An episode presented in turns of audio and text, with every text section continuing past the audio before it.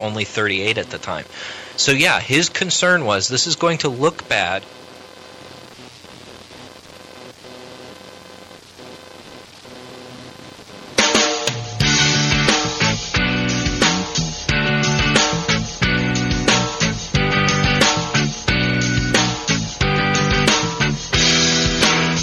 Here she comes in a suit and tie, a shepherd's bush and a leopard's pie. She's marching to the funky beat of James Brown and his dancing feet. I'm gonna set your fish on fire, a pistol whipping of desire. So please do not resist your fate. I'll pick you up. Yes, it's a day.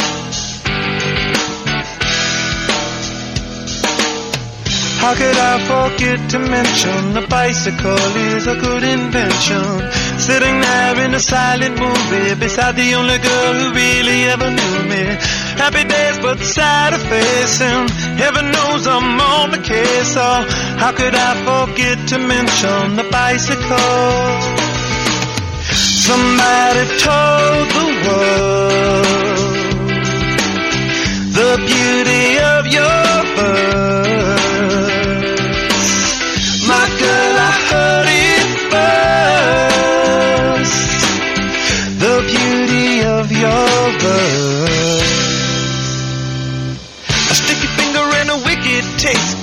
Lot of nerve and a lyrical case. Be sure to write it in your book. I promise not to look. I wanna smell your sunny face. A funny place, but it's never a waste. I'd hop this fence to make amends. I hope this movie never ends.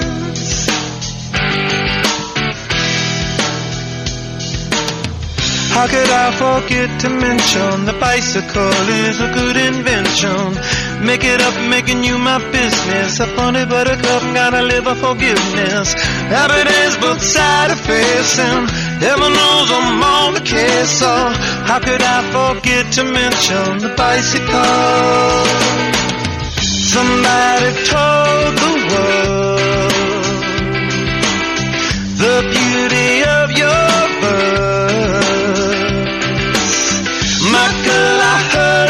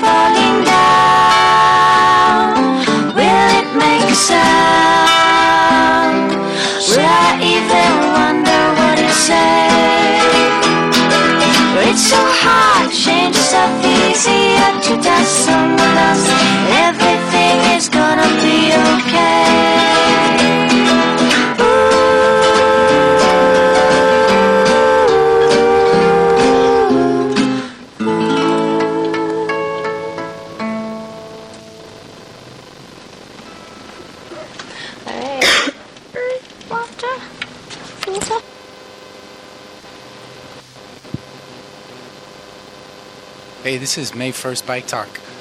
So today we're going to hear just a little bit of NPR, the story, the story of somebody who made a resolution on New Year's to live car free for 2009. I don't know if this is plagiarism or what, but I'm going to do it since we're an unauthorized radio station. So this is the Gubbins experiment from the story from NPR, but this is on Kill Radio and this is on kpfk.org.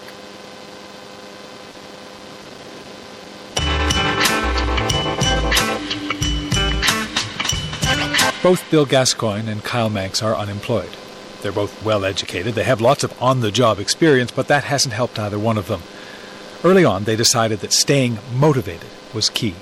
You have to do your job searches, you have to do your resumes, you have to do the traditional route of getting a job, even though, you know, for me, two years of the, the traditional route has paid very little dividends as far as even interviews. after a couple months, it's okay. Well, I hope I can get something in my field, and then I'll I'll take a pretty decent pay cut. A few months after that, it's I, I hope I can get something in my field. You know, pretty soon it's I, I hope somebody wants to hire me for something. Bill and Kyle have gone a step further. They've started their own organization, a meeting group for other unemployed men. They call it the Brotherhood of Unemployed Men, or BUMS. And they meet once a week every Tuesday afternoon in a bar. I'm Dick Gordon. This is the story. This story is produced by North Carolina Public Radio WUNC. It's co produced by American Public Media. Coming up later this hour, I'll talk with a man who resolved to not use a car for a year, to not even get inside someone else's car. First, though, to the Brotherhood. There's no real shift in the national unemployment figures. As of last month, 9.7% of the workforce remains unemployed. Bill Gascoigne is one of them. He's been out of work for over two years. Kyle Manx lost his job last fall. They're in charge of the Brotherhood of Unemployed Men, or BUMS. Bill's the one who first put a name to it.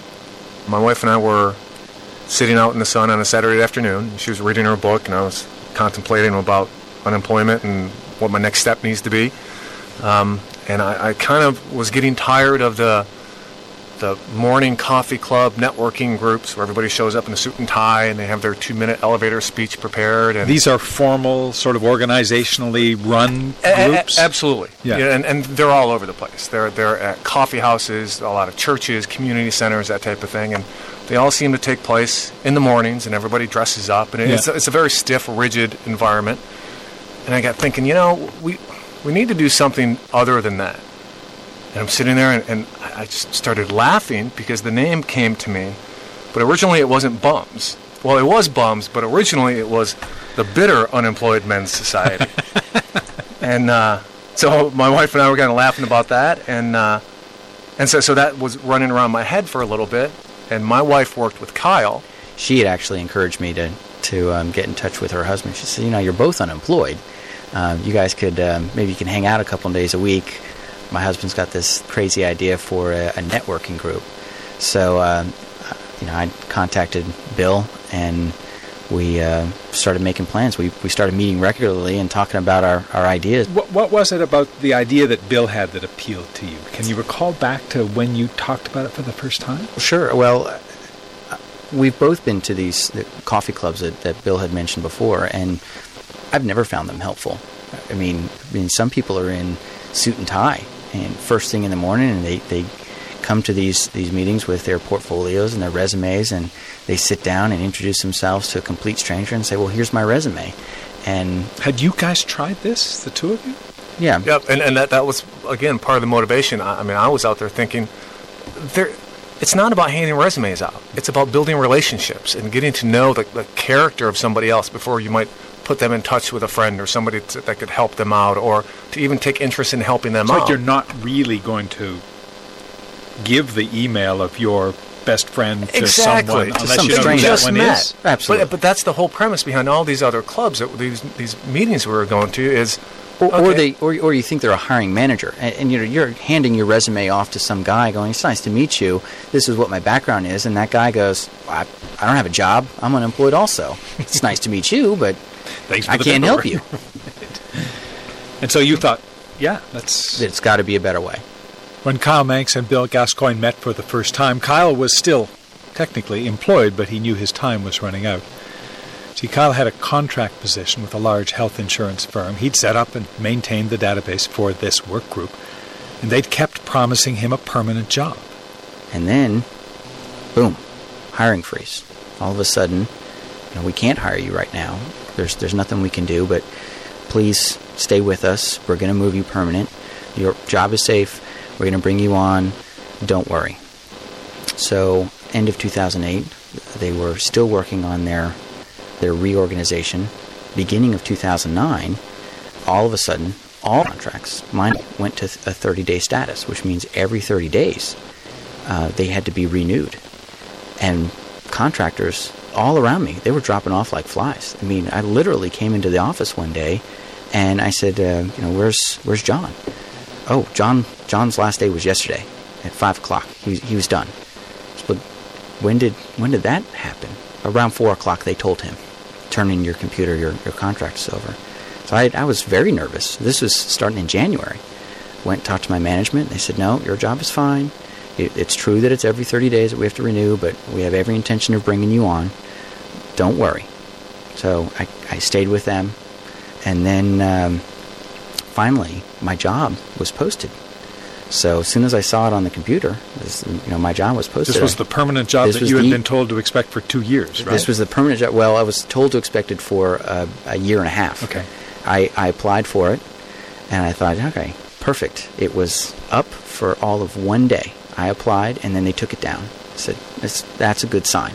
oh, if because my name's in there my and it was in my there. job. That's exactly right. Only you know, three weeks later, I still hadn't been interviewed. So I approached my management. And I said, "What's going on?" I said, "No, nothing to worry about. Everything's fine." A few days later, I got a call from my uh, contract company, and uh, it was very cryptic. A guy called me and he said, "Has anybody talked to you?" I said, "No," and "Hello, nice to talk to you." And the guy goes, "Oh yeah, uh, nice to talk to you. Anyway, uh, your contract's terminated." I said, "What?" He says, "Yeah, they're they're completely cut it. They're going to keep you on for uh, another few weeks, but um, you're you're out. You, they're not going to hire you permanently." This wasn't even coming from the company This that you worked for. wasn't this even was the contractor. This was the contract company. okay. Yes, so not even my, my the management that I saw on a daily basis uh, talked to me. So I then had to go back to my management and said, "I just found out some disturbing news. Can you share anything with me now?" And my management at the time, uh, she said, "Yes, come on in." She called me into her office, closed the door, and she said, "Unfortunately, we can't hire you." I said, well, what exactly is the problem? She said, well, we've got a, an internal employee who was being displaced from her job. They were eliminating her job. And so we had to give her your position, the position that we created specifically for you. Was We- this person trained to do this work? No. And I said, you had to give her this, this job? And she said, yeah, we had to. You understand, right? She's an internal employee and you're not, so we kind of have to take care of our in- internal people. And then she said, "Oh, by the way, she's going to need training. Would you mind staying on for another five weeks to, um, to train her to do your job? I Ow. said, really? She she has no experience. No, she has she has no experience doing this. Can you train her?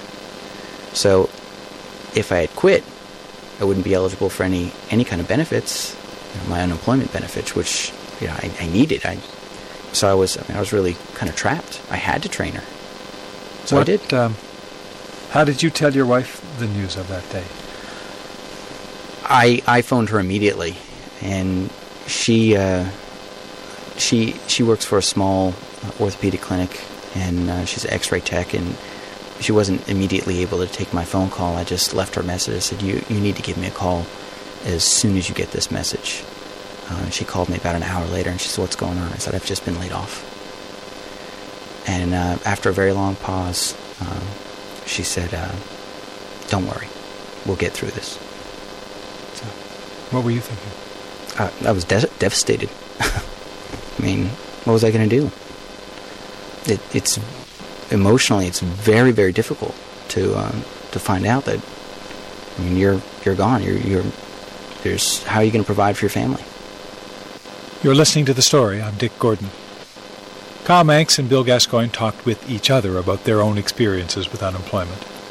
Those months of wondering what's next and asking themselves about the effect of that on who they are. Most men identify who they are by what they do. You walk into a room and you introduce yourself for the first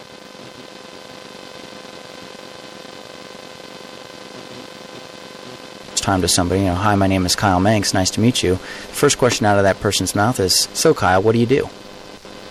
I, I do nothing. I have no job. I, you know, what am I going to say? What's my, what's my response? You know, I, I used to do such and such, but now I'm unemployed. And when you start off a conversation that way, it, it starts to spiral down, and you know, immediately people say, "Oh, I'm so sorry. I'm you know, sorry that you're having such a, a difficult time." And and um, boy, that's that's really rough. And the conversation ends, or they back away. And Yeah, because you know, I, you might as well be telling somebody that um, You've just come from a funeral or something. exactly you've just come from a funeral. The, the old adage, you know, two conversations you never have at a dinner party is politics and religion. Well, throw unemployment in there. You know, it's a just a depressing topic. Nobody wants to talk about it. And So you're listening to uh, something from NPR's The Story, and I haven't heard about bikes yet. So I'm going to pause and take a call from Glenn Bailey, who is the chairperson of the LABAC Bicycle Advisory Committee. So right now I'm just waiting to call in for the call. Well, we could keep listening to this. you know, like, Kyle said, you know, there's a right or wrong. A, a lot of men identify who they are uh, to a large extent with their with their profession. Right. I mean, a lot of it is, is it's family and profession. Tell me something, Bill.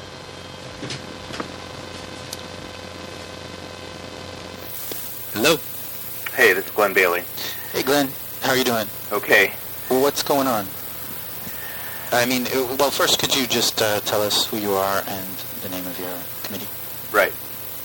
Um, Glenn Bailey, and I'm on the uh, City of Los Angeles Bicycle Advisory Committee, and I'm its current chairperson. Okay. And so, what what's going on uh, this week or this month in general?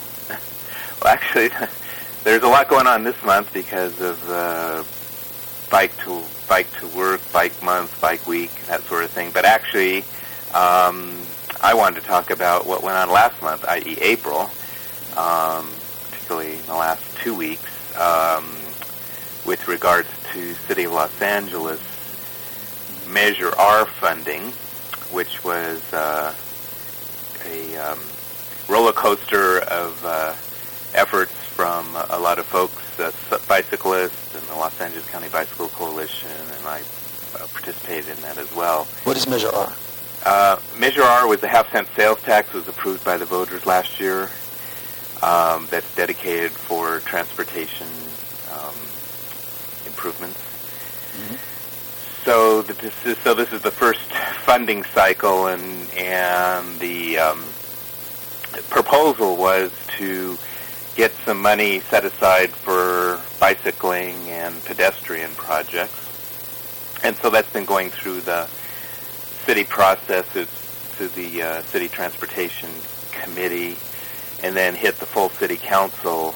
Um, um, this past week, as far as uh, making a decision, a policy decision about um, how much money, and so there was. Uh, the proposal initially started off as five percent of the monies for bikes and five percent for pedestrian projects, and that evolved to um, ten percent for a combination. and so that was what was being pushed, and um, it did have the support of the city department staff, etc. But what happened was that um, one of the council members uh, made a motion to say to change that language slightly, but a big difference, and that was to make it a um, basically a maximum up to 10%. Which council member? Uh, that, the motion was made by council member Parks, Oh, yeah.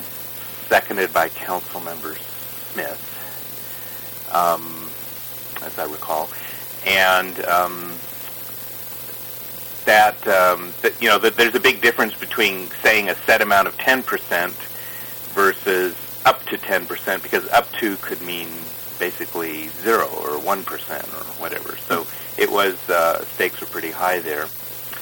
So that was. Uh, you know, the bicyclists weighed in. There was a lot of uh, uh, discussion amongst most of the council members. Um, there was even another motion put in by Councilmember Koretz uh, that uh, to the effect of that it be a minimum of 10%. In other words, Uh-huh. it could be more than 10%.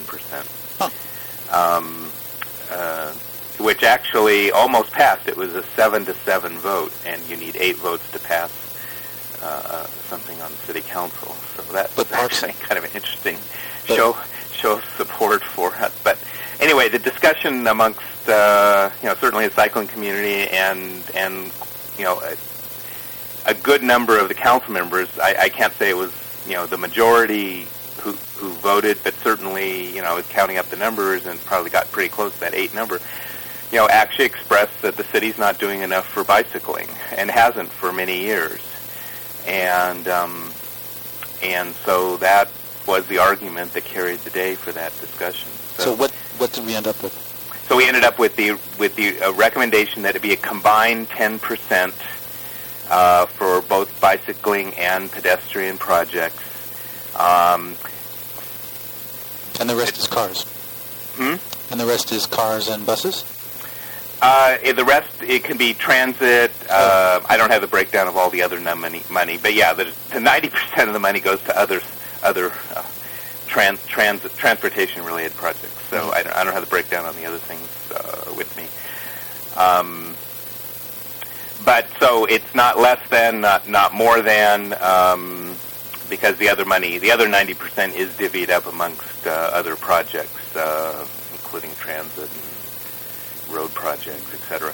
Um, of the of this action, though, it's only good for this uh, 2010-2011 fiscal year.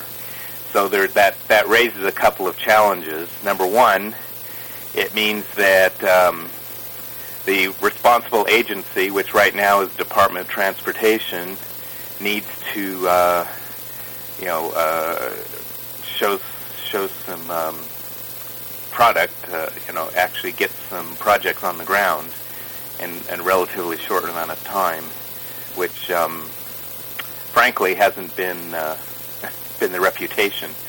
So uh, I think we in the bicycling community will certainly need to pressure uh, the department to do that. And uh, of course, the the second issue is is that when this comes up again then next year, and it probably would be during the same time frame for making a decision about continuing this policy, uh, you know, it, you you want to be able to show that you've actually gotten worthwhile projects, you know, on the ground, you know, bicycle lanes other other types of uh, efforts.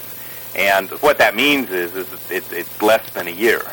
You know, by the time that uh, the fiscal year starts July 1, you know, getting the projects you know done, and then you having to justify it for continuation for for the 2011-2012. So that's going to be a big challenge, but you know you just got to do step at a time, and um, and of course the city council is now going through the whole budgeting process uh, as we speak. Um, So how do you keep the pressure on the city council? well, certainly showing up at the hearings, um, you know, you know, the body's actually being there and applauding when they do things right, and and uh, not applauding when they're when they're when you did, don't agree with what they're doing, and certainly phone calls and emails and you know faxes, especially to the council members, um, that people you know who are constituents of those particular council members is is um, very helpful. So. So uh, I'm sure that the different uh, bicycling organizations will uh, you know, spread the word as far as the next the next point in time, which uh, this will come up. But hopefully, this policy decision will stand through the budgeting process that they're going through now. Um, it does have the support of the mayor's office as far as this 10%, so that that's helpful. And um, and like I said, I think the next big challenge is then, uh, you know, once the budget is approved, then to uh, push Department of Transportation and any of, any of the other agencies um, that might have a hand in bicycle projects to, to actually get things moving quickly and take advantage of that. The amount of money is about 3.2 million for a year. Yeah.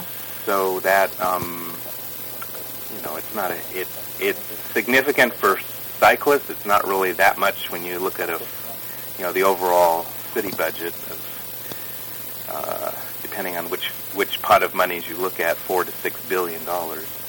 So what kind of changes can we see from this, do you think? Well, personally, uh, you know, frankly, uh, we haven't actually all sat down and tried to figure this out. But uh, personally, I'm hoping that we can um, move to implement some of the recommendations that have been sitting on the shelf for uh, since the 1996 approved bicycle plan, which was um, readopted uh, two times since then. So, you know, last time in 2007, to get some to get some more bike lanes uh, installed where, where feasible. And some of those have been done, and some of them are in the works. Um, but I'm hoping that maybe this will um, this will expedite that process, and I certainly think cyclists should demand it. Um, I, I, I personally will be. So, um, Okay, well, I hope that we can keep the, the pressure on. right. So, it, you know, in terms of money and what that translates into, uh, bicycle lane installation, according to the city, costs twenty-eight to thirty thousand dollars a mile. So this amount of money would would provide, if it was just bike lanes, would provide for hundred miles. Okay. Um, but of course, you know, it's not just that simple to put it in. But um, you know, we'll be watching them, and we'll we'll be certainly pressuring them, and we'll certainly will be spreading that information, uh, you know, on your show and other other ways as we can. Yeah. Okay, Glenn. Well, thank you. And when is your next meeting? Uh, When are the LABAC meetings? The, bi- the L- city the city bicycle advisory committee meetings are the first Tuesday at 7 p.m. of even numbered months. The next meeting will be Tuesday, June 1st, 7 p.m. And the location? We meet at the Hollywood um, Neighborhood City Hall. Where's that? Um, now, of course, I don't have the address memorized. Oh, well, the cross streets, Um, roughly? roughly Wilton, um, just below Sunset. So, It's a, uh, it's a new location for you guys. You yeah, we meet started meeting there in February. Well, um, okay, anything else uh, that we should be on the lookout for or that we should recognize? Oh, there's there is a lot going on, but um, I'll just focus on that. Well, we got today. a, we got a couple minutes if you want to say a couple other things. Well, um, last week you'll probably I don't know if you're going to have a caller uh, on about the bike corrals. We might. And okay. Um, because that's the first time that that uh, has been has been um, acted on the city of Los Angeles, and that was also last week um, to authorize the installation of bike parking. Um, this happened to be on York Boulevard.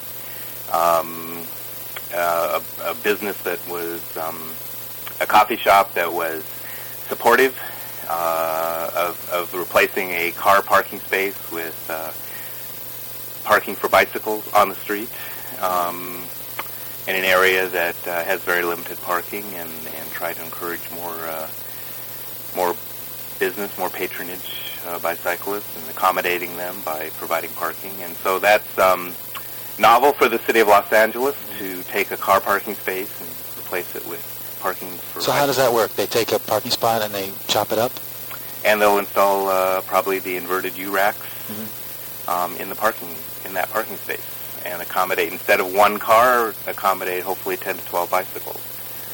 And the city's putting some money into that? Actually, the city is not putting any money into it. Um, is my understanding is that it's being funded by um, the, the local businesses. I, poss- I think the neighborhood council is putting in some money, and so so it actually is more of a policy decision. And if it's successful, hopefully other business districts throughout the city might um, ask for a similar uh, a similar accommodation.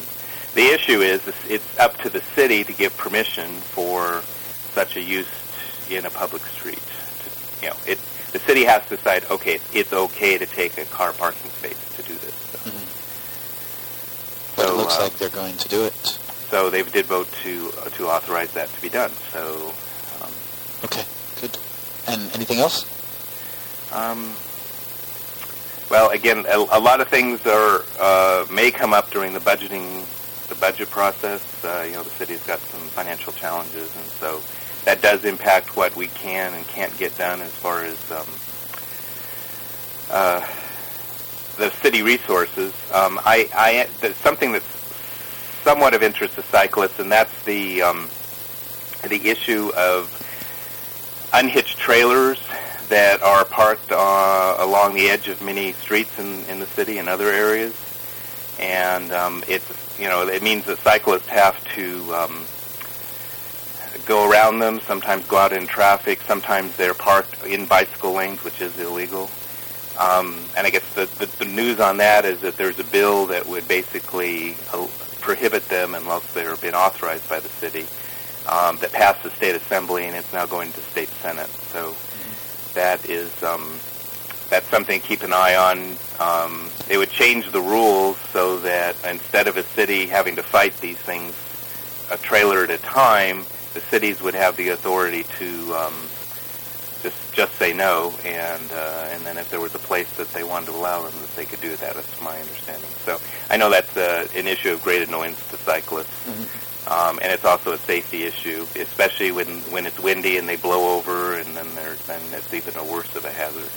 Um, also, the street doesn't get swept where there is street sweeping because uh, they have to go, you know, they have to avoid where those trailers are. So, What, what trailers are you talking about? which I mean, th- these trailers, are, they're... they're unhitched, they're advertising signs that are on two wheels, and they pull them up and park them next to the curbs, and then leave them Mhm. for. Uh, you know, they're allowed to park up to 72 hours, but many of them are left lo- much longer than 72 hours.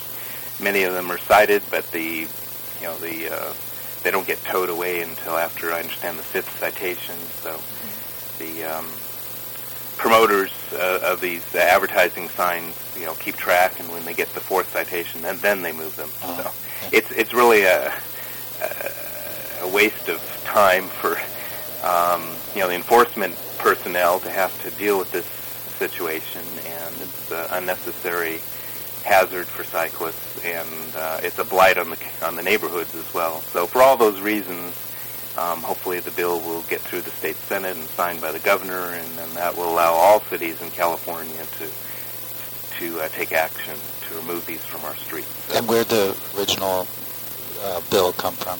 I was introduced by two uh, local assembly members, um, Assembly Member Feuer and Assembly Member Blumenfield, and they're they're from the Los Angeles area. Okay, well, I want to thank you, Glenn, for being on top of everything that's related to bikes in LA and you in the LABAC. I, I try.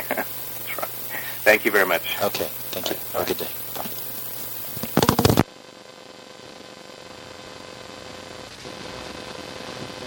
That was Glenn Bailey, chairperson of the LABAC, Los Angeles Bicycle Advisory Committee.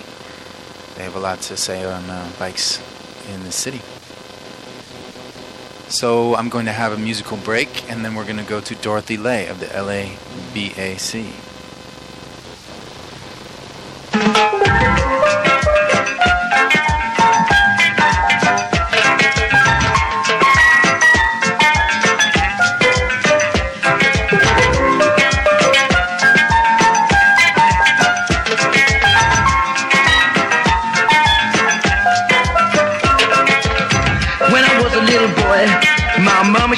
When I was a little boy, my mama she said to me, Well, she say, man? When you get to be grown up, what you wanna be? I said, hey mama, hey mama, don't wanna be no doctor man. Oh, no, no, no, no, no, politician, no movie star, cause all these things we got. Now, there's a job I'd like to have that Oh, you can never be. What's that? To be folded to a chrome frame and be a bicycle seat. Life would be all so sweet if I was a bicycle seat. Ride, ride, little cheek, sit on me, I'm a bicycle seat. No more hustle, no more deals, no more trying to sneak those feels, no more cruising on cosmic raps, no more standing for those little lies, no more hacking at little bums, no more chasing after mums, no more would you like to dance, no more I just need the chance. Everything I really need is riding round upon a seat. No more to go to waste with you pressed against my face. Life would be oh so Okay, so we are on the phone with Dorothy Lay of the LABA. I'm sorry, the LAB. Let me try that again. Dorothy, how do you pronounce your last name? Le. We're on the phone with Dorothy Le of the LABAC. Damn it! LACBC. We're on the phone with Dorothy Le of the LACBC. And how you doing, Dorothy? I'm good. I'm good. I'm in San Diego actually at a student convergence, and they're talking about abolishing corporate state, uh, personhood. So it's kind of exciting. So Wow. um, this campaign called the Ultimate Civics Campaign. That sounds amazing. I, that's Yeah. been a, that's been an issue since the the late 1800s. I mean, uh, Yeah. 19th Yeah. Yeah, definitely. Um, so, can you uh, can you tell us what's been going on with the LACBC and, and their work in bikes recently?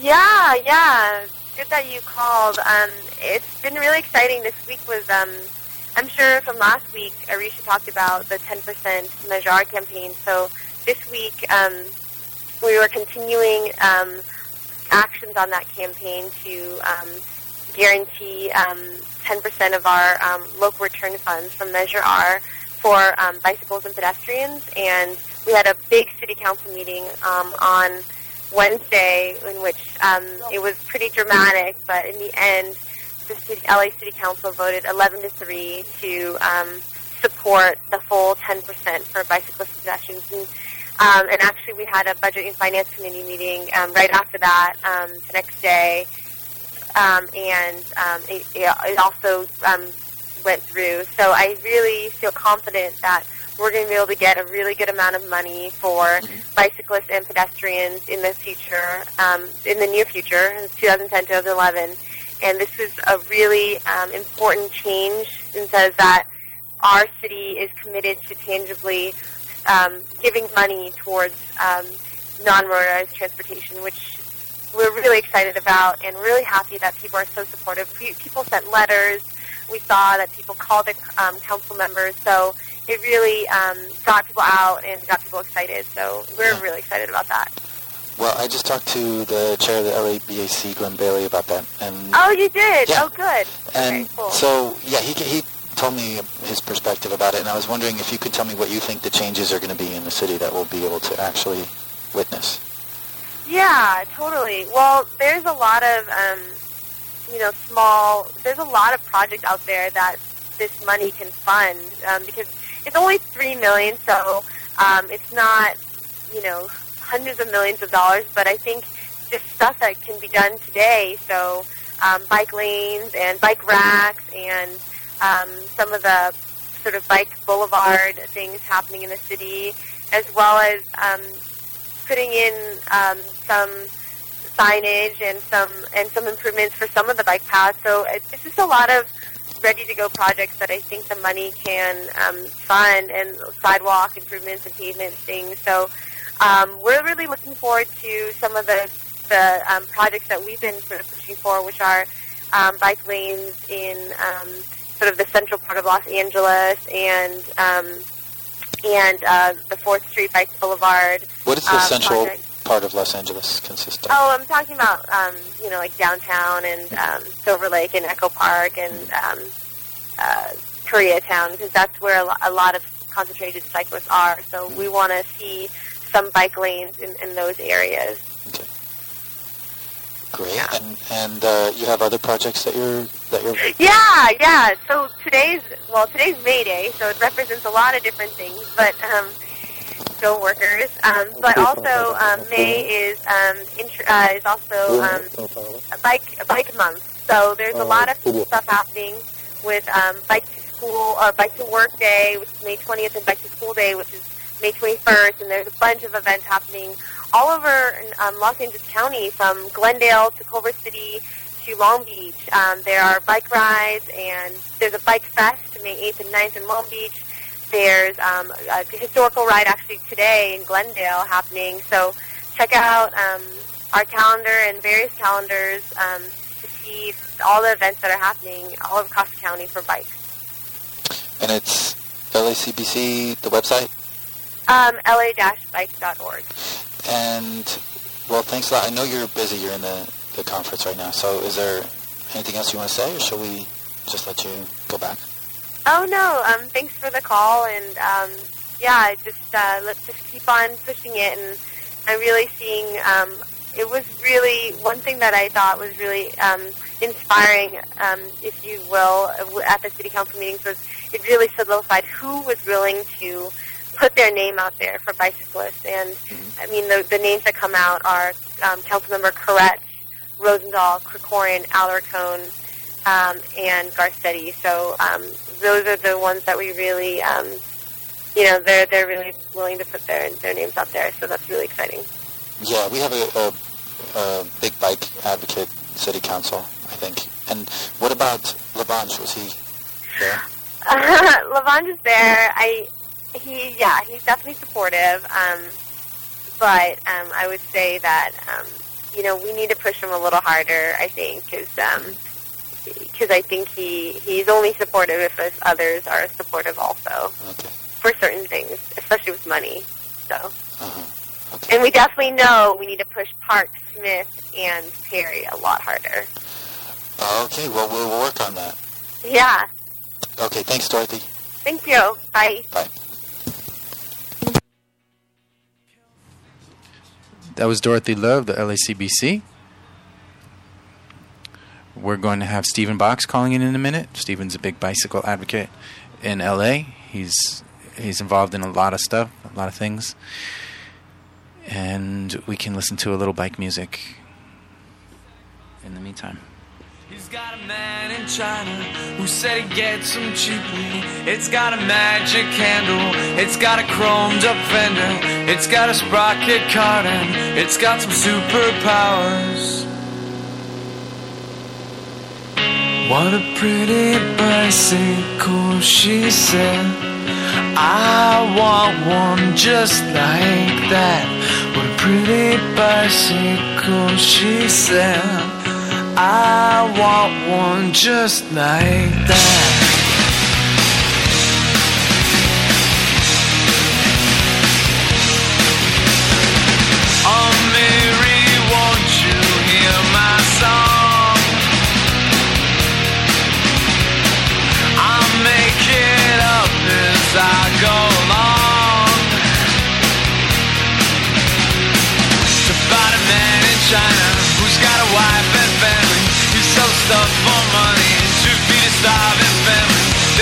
15 babies. There's not a girl among them.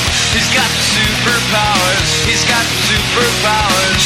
What a pretty sound he said. I, I want one just like that. Pretty sound he said. I, I want one just like that.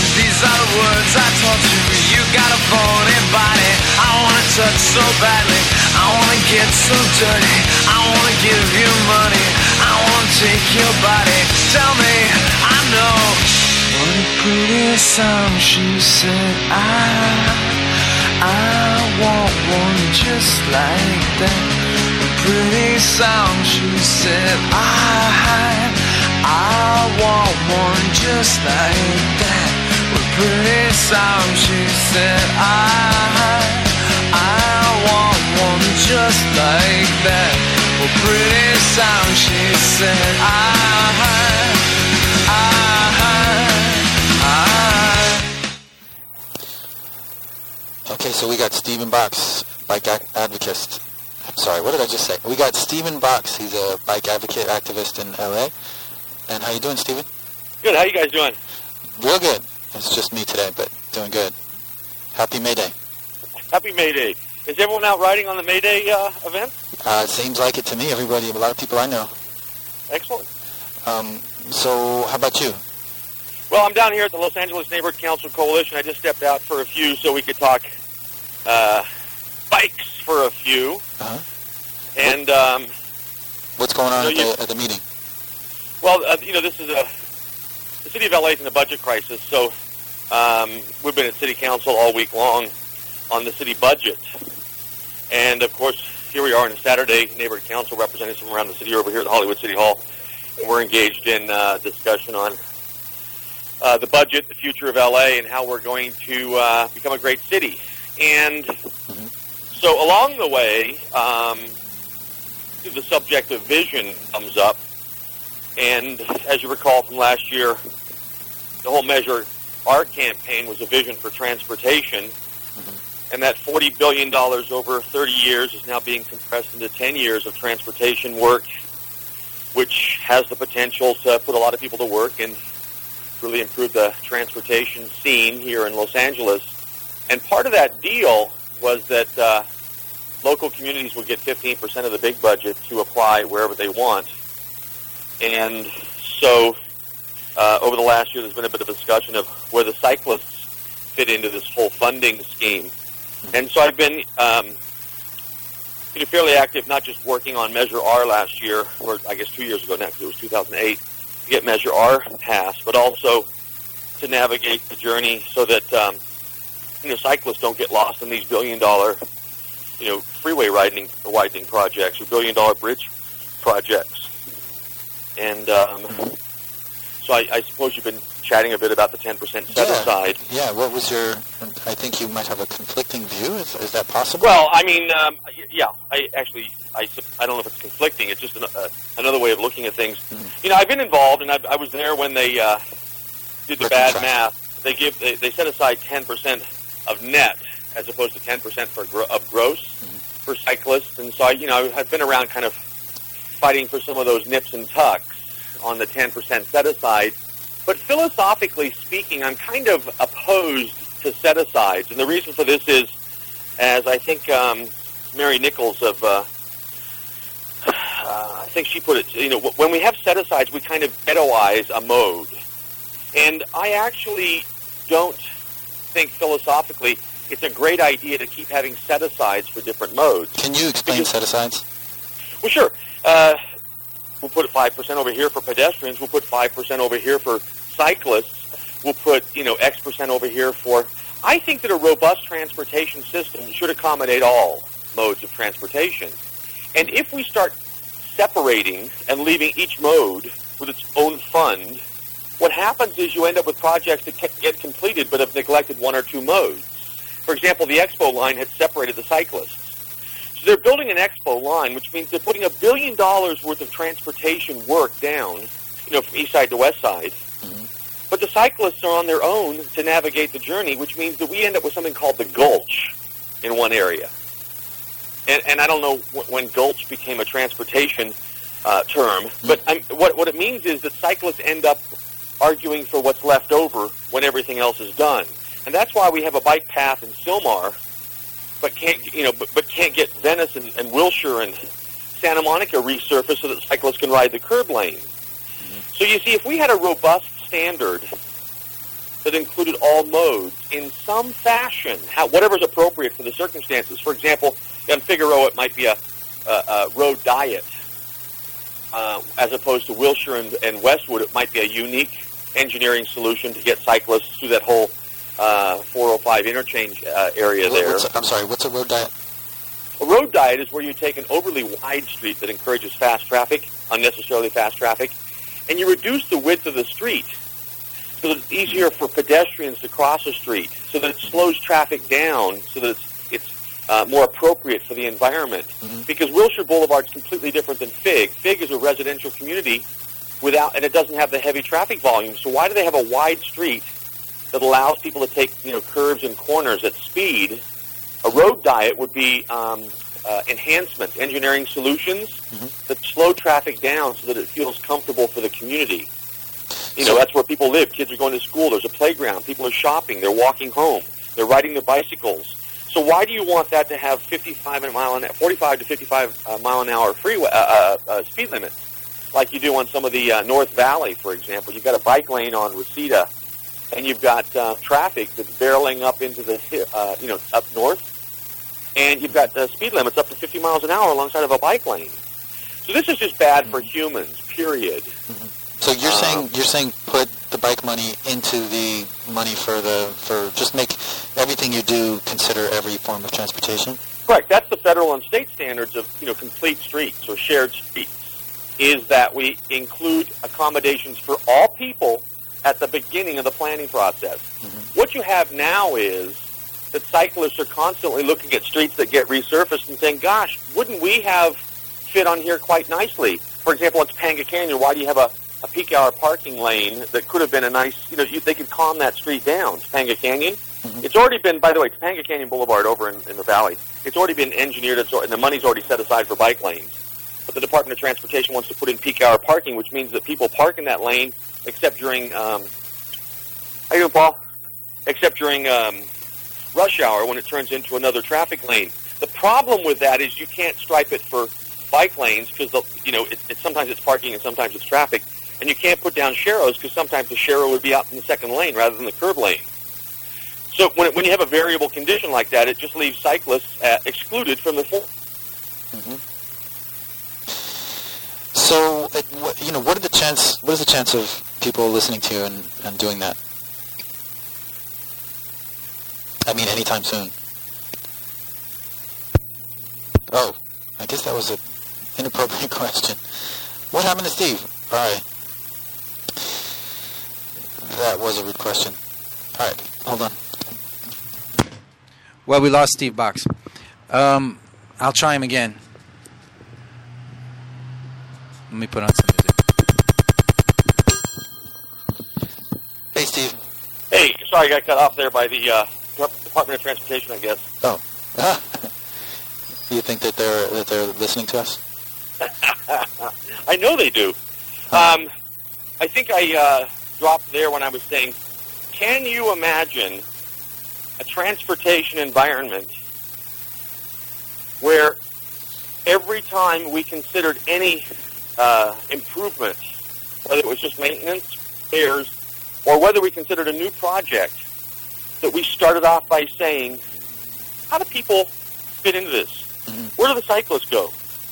And work their way up from a hierarchy of people uh, before we laid down all of the limitations that prevent us from including people at the end of the project. Right. And I think that would be a worthy goal for us to work toward.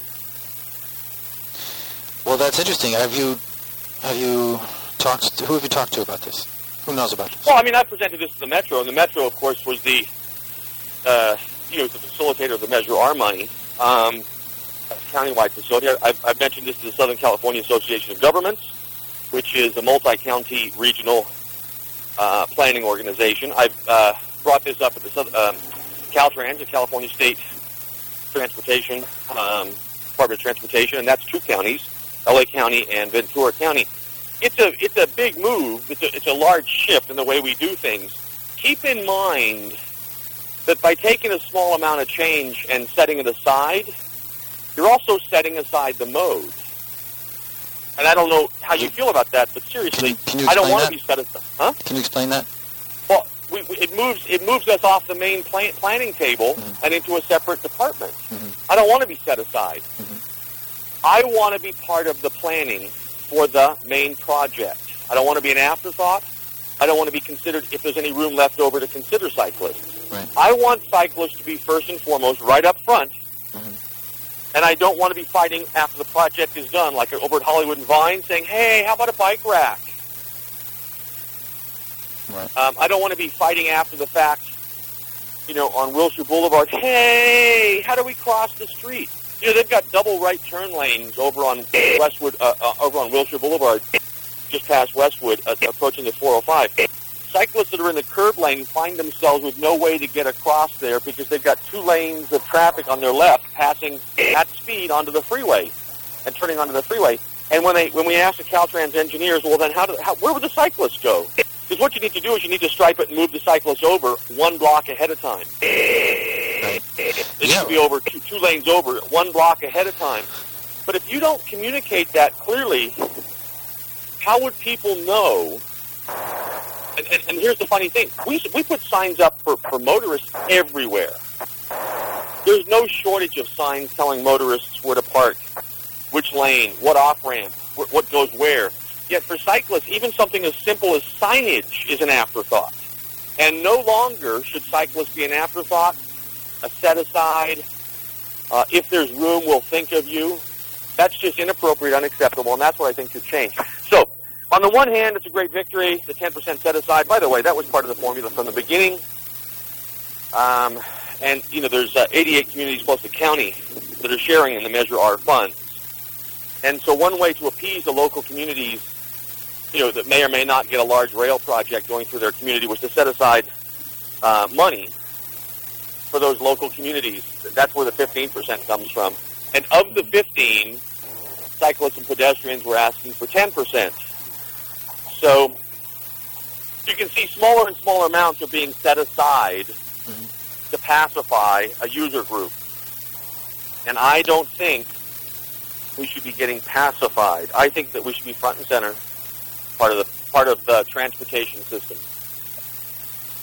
Well, I'm about to talk to um, Damien Newton of Streetsblog LA. Is there anything that you would like to ask him or Damien? talk about? Yeah.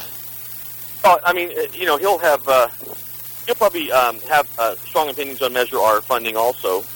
Um, I don't think he's as philosoph- philosophical and idealistic as I am about the uh, Measure R funds, uh, specifically and set asides in general. And uh, in fact, I think his campaign was to get one percent um, of uh, total funds. In other words, we keep playing with these percentages. So, but he and I, you know, uh, we are on opposite sides when it comes to this. Um, to my perspective, that uh, cyclists shouldn't be set aside, but should be an integral part of the transportation system, transportation planning, transportation funding, transportation maintenance, transportation operation, getting around. Well, it's it's an interesting concept. I mean, it, I was thinking, imagine applying it to like the Department of of War, of Defense, or whatever. You know, if if they if every war they had, they considered education and and and our public space and um, social services. Well, that's an interesting point, Nick. And I'll tell you this: I just did a presentation at Caltrans, and I pointed out that we always think of transportation projects, and, and you've changed the the paradigm now to to war, the Department of War. But imagine if we thought of things in terms of um, the many layers of participation. For example, there's the um, we always think of infrastructure as being something that's either cement or, or steel or asphalt, but it's something that you build. And I think it's something that you build, but I think that we forget that there's such a thing as human infrastructure, and this applies to your war, your war metaphor also. Um, but there's also something called social infrastructure. So it's not just the hearts and minds of individuals, but collectively, what are we doing socially to build infrastructure? In other words, social mores, the belief system, attitudes uh, of our culture, our social infrastructure. And these are absolutely powerful uh, forms of infrastructure, much more powerful than a bridge or an on-ramp or a Stripe, you know, sharrow. What, what's an example of social infrastructure? Social infrastructure is uh, motorists honking at cyclists and thinking they don't belong on the streets. So if we can if we can affect the the, the, in, the, the, the attitudes of individuals, which is human infrastructure, and start getting into social structure, where our communities start demanding certain things like traffic calming instead of traffic speed. So you see, we're starting to cross over into how does our community behave? How does our so, how does our society behave? Why do we tolerate crime in certain communities but not in others? And that's social infrastructure because it's something that you can't buy. You can't order some from a you know uh, from a mixer that comes and drops it off on the corner. It's something that's built slowly, and it's really powerful. Uh, why is it that crime goes down in some communities? Why is it that some communities uh, respond with community um, uh, projects? In other words, why is it some neighborhoods uh, have more participation um, from the community? Why is there more ownership in the sense of taking responsibility for what's going on? Why is it some neighborhoods vote more than other neighborhoods? Why is it some neighborhoods are more optimistic and idealistic? Uh, why is it some neighborhoods have a greater expectation from their leadership than other neighborhoods? And that's social infrastructure. When we start affecting, um, you, you know, if you think if you think how in generation our attitudes have changed dramatically with regards to the environment, that's social infrastructure. That starts to change demands. Kids are the ones that told their parents to stop smoking. Yeah, smoking's a big uh, a, a big analogy for a lot of things. For Yeah, so that's an example of social infrastructure. It's no longer appropriate. It's just a bad idea. Why are you smoking? Uh, You know, in, in this social event. You know, there are kids here. There are other people. Why are you trying? So you see, when we start applying social infrastructure, you know, with this oil spill off the shore, uh, this offshore oil spill, we're going to start seeing that. Okay, you know what? It was theoretical and philosophical, but now you screwed up another, you know, significant uh, area of our country with oil. You know, now you put an X on really close to home, and, and you see that's going to start affecting attitudes of individuals. Collective social uh, infrastructure right. is our society saying, you know what? No longer is it acceptable for you to do whatever you want and apologize after.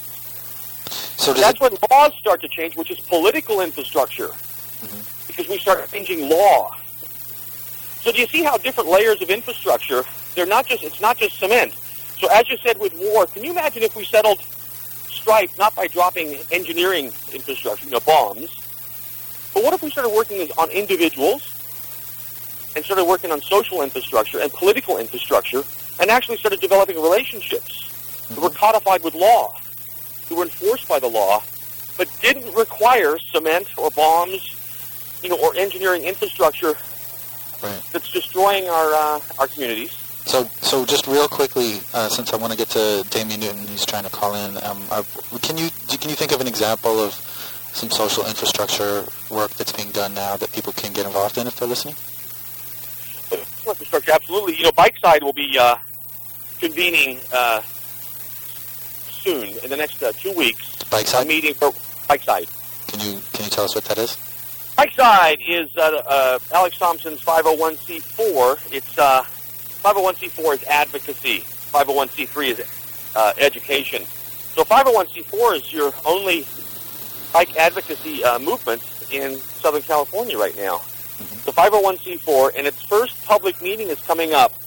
And we'll be addressing a half dozen, dozen things, including the upcoming bike plan, the Backbone Bikeway Network, um, opportunities to get involved in advocacy. And so this is probably your best shot for uh, getting involved in social infrastructure.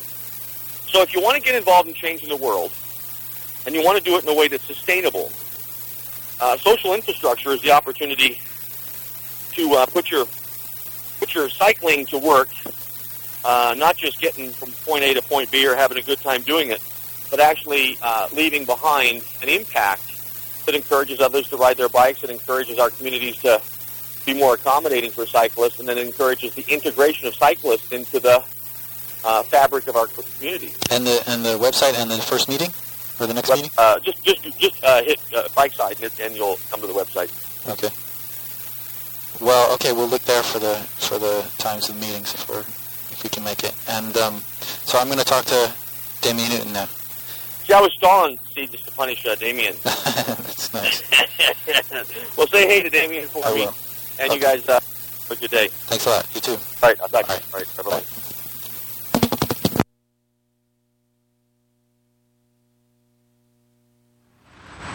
And that was Steve Box, LA bike advocate and activist. We're waiting for a call now from Damien Newton of LA Streetsblog. Uh, LA Streetsblog is one of the streets blogs. They have them in New York, San Francisco, and um, they they cover everything that has to do with politics regarding bikes, advocacy, and he knows a lot about what's going on. So we can talk to him about Measure R and what he thinks about set asides, as Stephen Box said, or whether they should integrate bike funding into other projects. Um, let's go to music. Hey, Damien.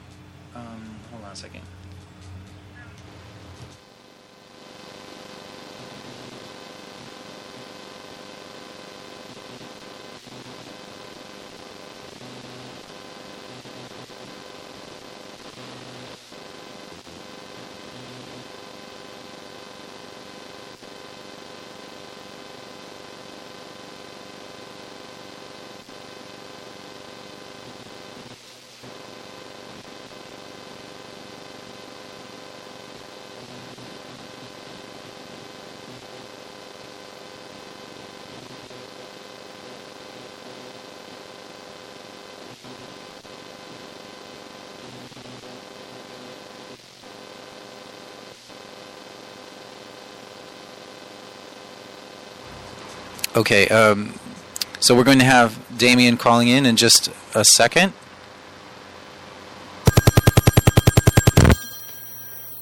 Damien. Hey, so should I start over? Yeah. So what Uh. what's up, Damien? Did you hear the you heard some of the talk with Stephen Box? yes, I, I was I, I was saying this on your cell phone because I called the wrong number. But no, I usually try not to listen to the speakers that are on right before me, so I don't end up just responding to what they say, and then they're already off, so they don't get a chance to respond to what I say. But you know, I hear it's Stephen Box, and I just have to turn on my computer right away and listen in. But uh, as I said, if, since he, uh, even though he's a board member, he didn't know the address for the website offhand. It's bikesidela.org. Thank you. Yeah, I'm ensuring that I'm going to get a phone call as soon as I hang up the phone. Well, I'm sure he'll appreciate it. he will. He will. Stephen and I are Stephen and I are good friends, but uh, we like to tweak each other every now and then. Well, he had an interesting insight into the uh, the Measure R funding and, and about how he thinks you know it, it shouldn't be set aside, but it should be all integrated. Yes, I, actually agree with him on that point. I would much rather see the city every time it does a road project integrate bicycle and pedestrian infrastructure into it to make sure that the project is meeting the needs of both commuters and the community. Uh, the reality is they're not doing that, and we haven't seen an effort on their hand, uh, effort by the city to move towards doing that. Everything's always been segregated. So while I agree with him on that, and I'd love the city see the do, city see the city start to do that, and I've been encouraging them to do that. Uh, in the meantime, uh, I want to get money to get some of these projects going. It's sort of the analogy I always use is it's uh, two strategies towards the ta same goal. If it were football, it'd be the difference between trying to slowly move the ball downfield with a lot of running plays versus going for the long bomb. Uh, the goals end up in the end zone, and the end zone is streets that work for all users. Um, it's just today we gained uh, this week we gained five yards and maybe a first down instead of uh, instead of getting the score. Okay.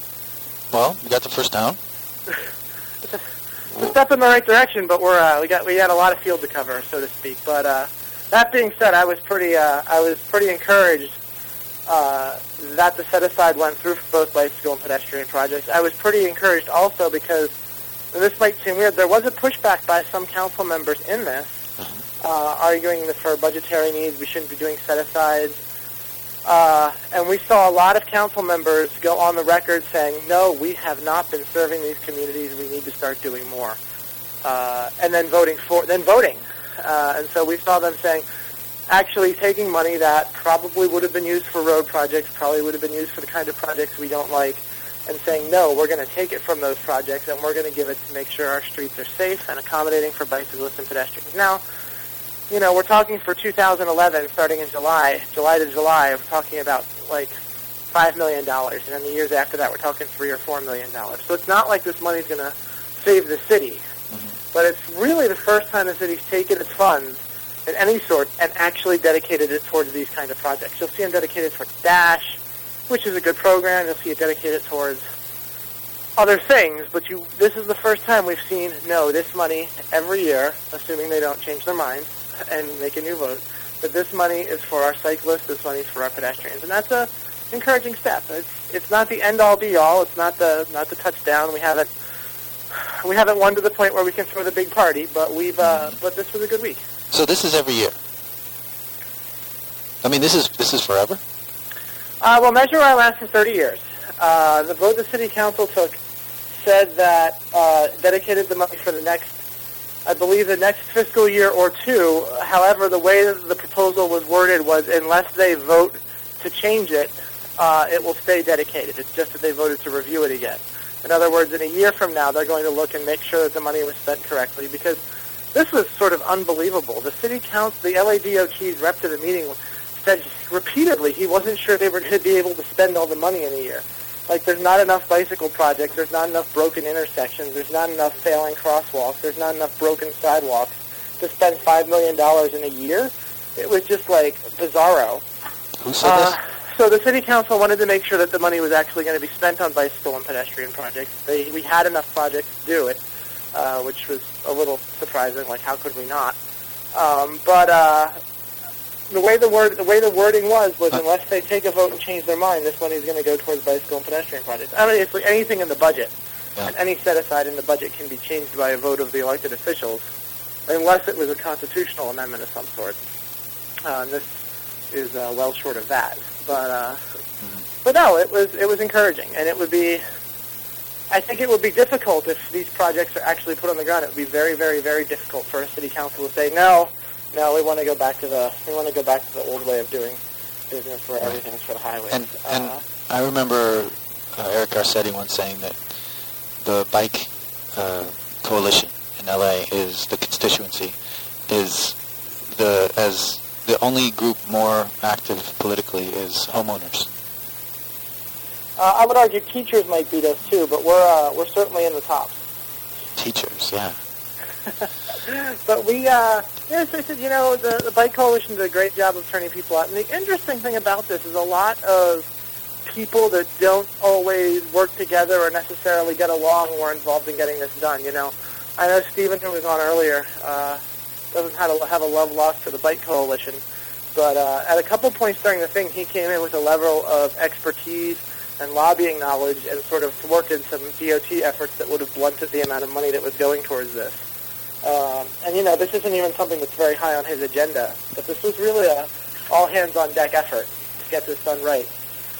What, what Uh, kind of you know, and, and we're talking a couple million dollars a year, and it took an all hands on deck effort. That being said, uh, I would much rather have one than not. Yeah. Well, it sounds like that's going to be make it is going to make a big difference if it's every Well, year. It. Takes 30,000 miles to paint a bike lane if you don't have to take any property to do it. So what does a million dollars wor- worth of bike lanes? That's 30 miles. Right. Uh, you know, New York City might scoff at that, but if we were painting 30 miles of bike lane a year over the next 10 years, you know, by the time my kid's 11 years old and biking around to the beach and stuff like that without his parents, you know, hovering right behind him watching him, that's going to be a lot more bike lanes for him. Right. Um. And how old will your kid be then? 11. I'm trusting. Uh, I, I assume he'll be on his own biking by the time he's four. You know, we'll be biking to school every day. That's one of the reasons we moved where we are, so that we could bike to a uh, bike to a school where he could. uh, Excuse me, we could have easy bike and walk pedestrian access to a, a bunch of good public schools. Is that the the ultimate in what we want? Uh, bike lanes? Is there something? Um, no, you know, it's um, the previews we've seen of the upcoming bike plan that we're going to apparently see sometime in April, which is really discouraging because it's May and we haven't seen it yet. But the preview we saw at the Bike Summit talked about a whole section at the end of what they're going to be calling non-standard design, and those are sort of the gold standard bicycling projects. And bike corrals, which I don't know if you talked about beforehand, because I only caught the end of Stephen's Yeah, interview. I did. We But- talked about it with uh, Glenn Bailey. Oh, great! But bike corrals is one of the things in there, so we're starting to see the city embrace some of these uh, some of these things. But uh, in those things, you have the separated bike lanes, you have the bike boulevards, you know, real bike boulevards with bollards and traffic calming and, and traffic circles and all of that sort of stuff. All those types of things, the things we're seeing in Long Beach and New York, and that we've always talked about in Portland, those types of things are all in the bike plan. They're not in it for specific areas, which is a disappointment. But if you have city council people willing to push the envelope and say this is what we want, um, you're probably going to get it, which is what we saw with bike corrals. Uh, the, the bike coalition again, and cycle, and I don't know if Bike Side was involved or just some of their individual members, but again, a lot of people came together. Councilmember Reyes really got had the vision for it. Local businesses were involved, and all of a sudden you had a coalition pushing this. Uh, sort of the dream in my head of what I'd like to see next, as far as the non-standard ones, is I want to see the uh, the bike lane that's down on Washington Boulevard that connects the uh, the beach going outwards towards uh, towards the bike paths that are there. I want to see that turned into a separated bike lane where you basically all you do is you put up a very little bit of uh, protection, just enough so that you know people know that there's something there, and you switch the car lane and the bicycle lane, and all of a sudden the bikes have their own space that's actually separated from the street. And all of those little shops that are on there along that area where people like to walk, you know, if they're coming home from the beach or just taking a break, would have a low level of buffer between them and all the traffic that's on Washington Boulevard. So it's a win for for everybody, but it's just not something people in the city have thought about. And the reason I put that so high on the list when it seems like it's something for tourists and all that is it's right in Bill Rosendahl's district, who's our city council transportation committee chair.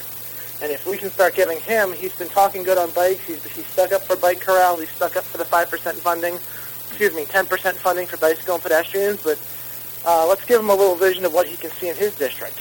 Uh, and I think once we start making those small little small little changes in different districts, we're going to start seeing what they saw in New York, which is once the boulder starts rolling down the hill, it, it's moving and it's not going to stop.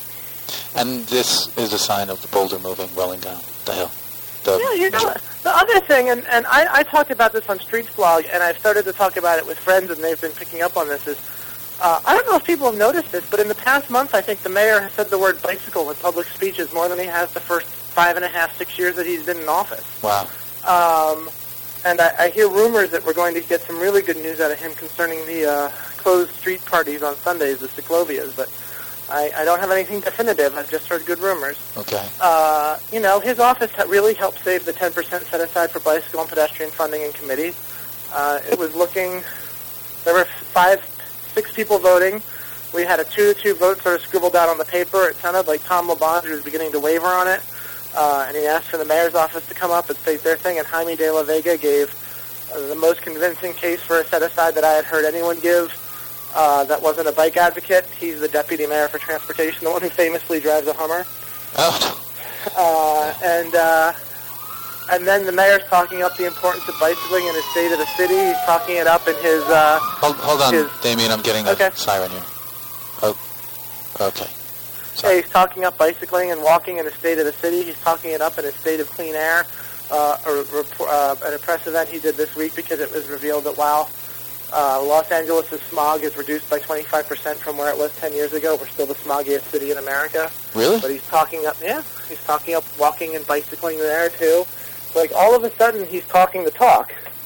Uh, and I know it's, I mean, we're talking, you know, bike corrals and a couple million dollars a year as far as walking the walk, but uh, I rarely see that transition from not mentioning something at all to all of a sudden completely embracing it. So we could be, uh, we could be, uh, you know, and I'm not saying we are. I'm just saying it.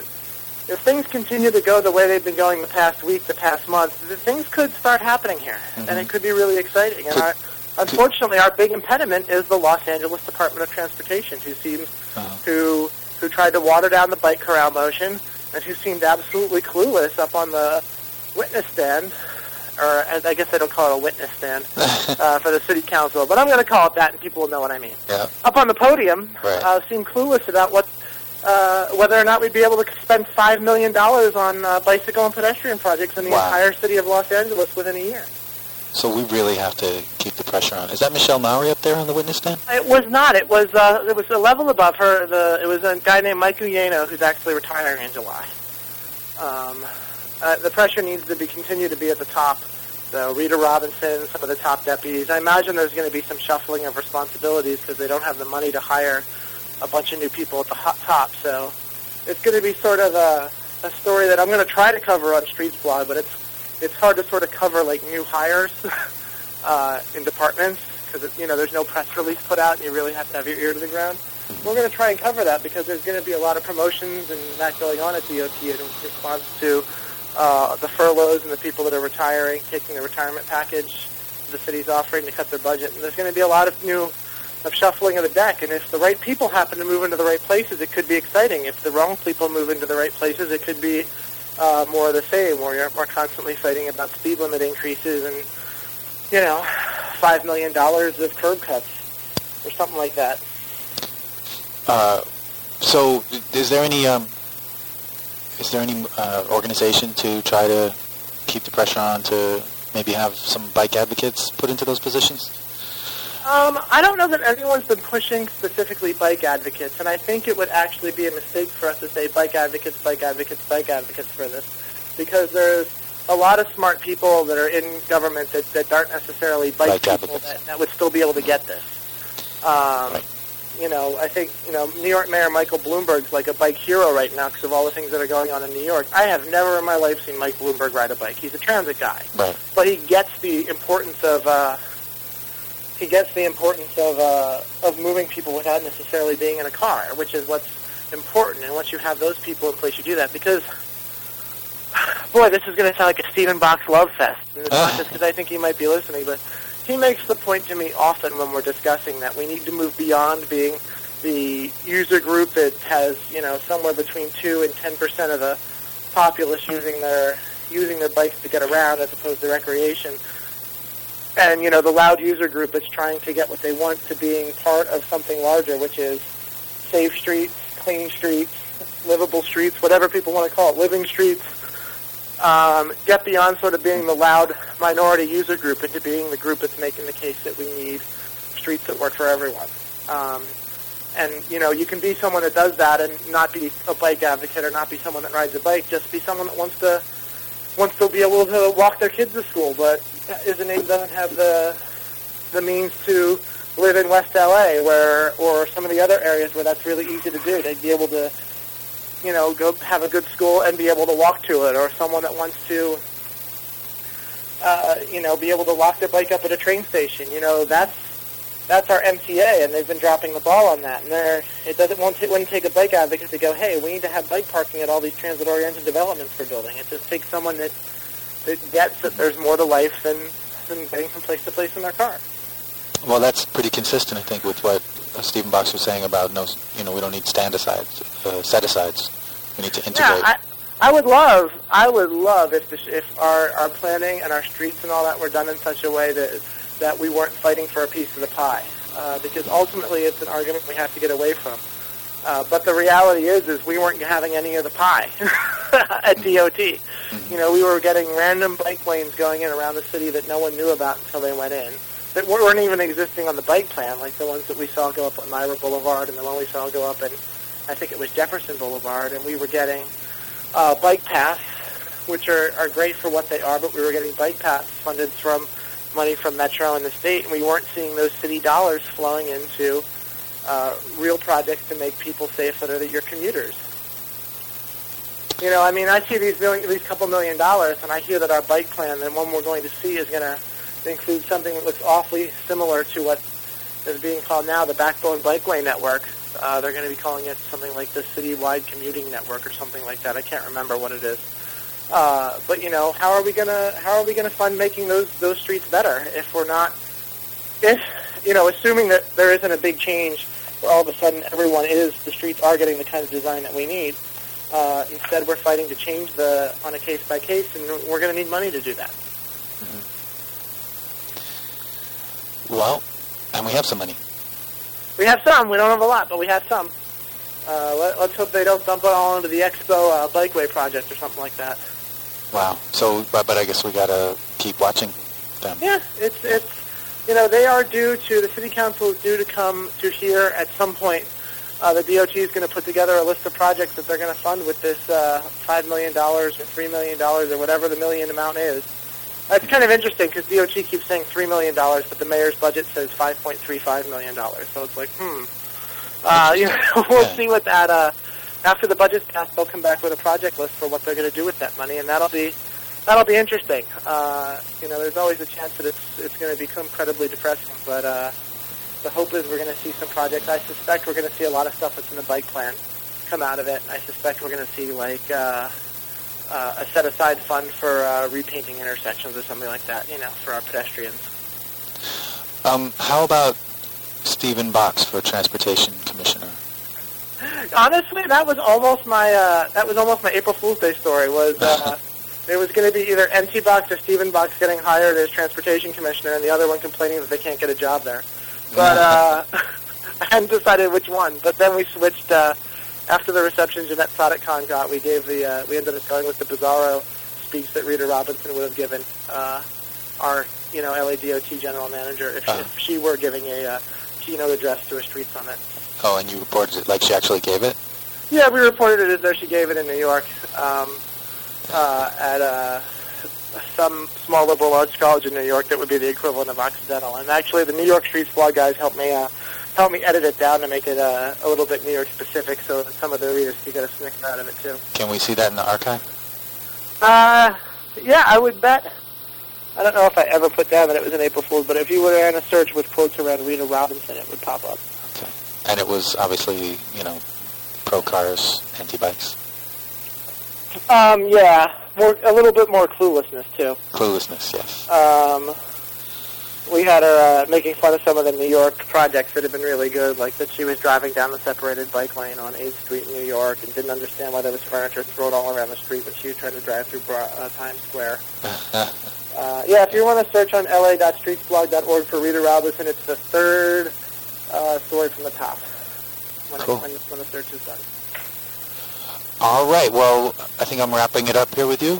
Yeah, thank you. I uh, I appreciate it. I think this may be the longest we've talked without me in studio. So, uh, Yeah. and hey, I'll tell you, we just taught the kid how to take naps on his own without us, so I'm one step closer to being able to be back in studio. Well, that would be great. Sound would definitely improve. All right, great. Hey, uh, thanks for having me on, and I'll talk to you again soon. Great. Thank you, All Damien. right. Take care. Bye bye.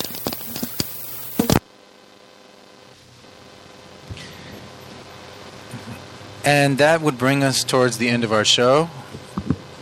I think we can stop a little bit earlier today since we've had such great interviews with LABAC Chair Glenn Bailey, LACBC um, member and um, and worker Dorothy Le, activist and advocate Stephen Box, and LA Streets Blog's Damien Newton. I'm Nick Richard. This is Bike Talk. You're listening on KPFK's podcast. If you're not listening live right now, on killradio.org. We're live every Saturday, 10 a.m. to noon, and the rest of the time we're on podcast on kpfk.org. Thank you for listening, and you can contact us at livebiketalk at gmail.com. And stay tuned for our websites. Um, labiketalk.com and .org. And if you're a web designer and you want to help out, give me a call or give me an email. All right. Have a good weekend and claim your space.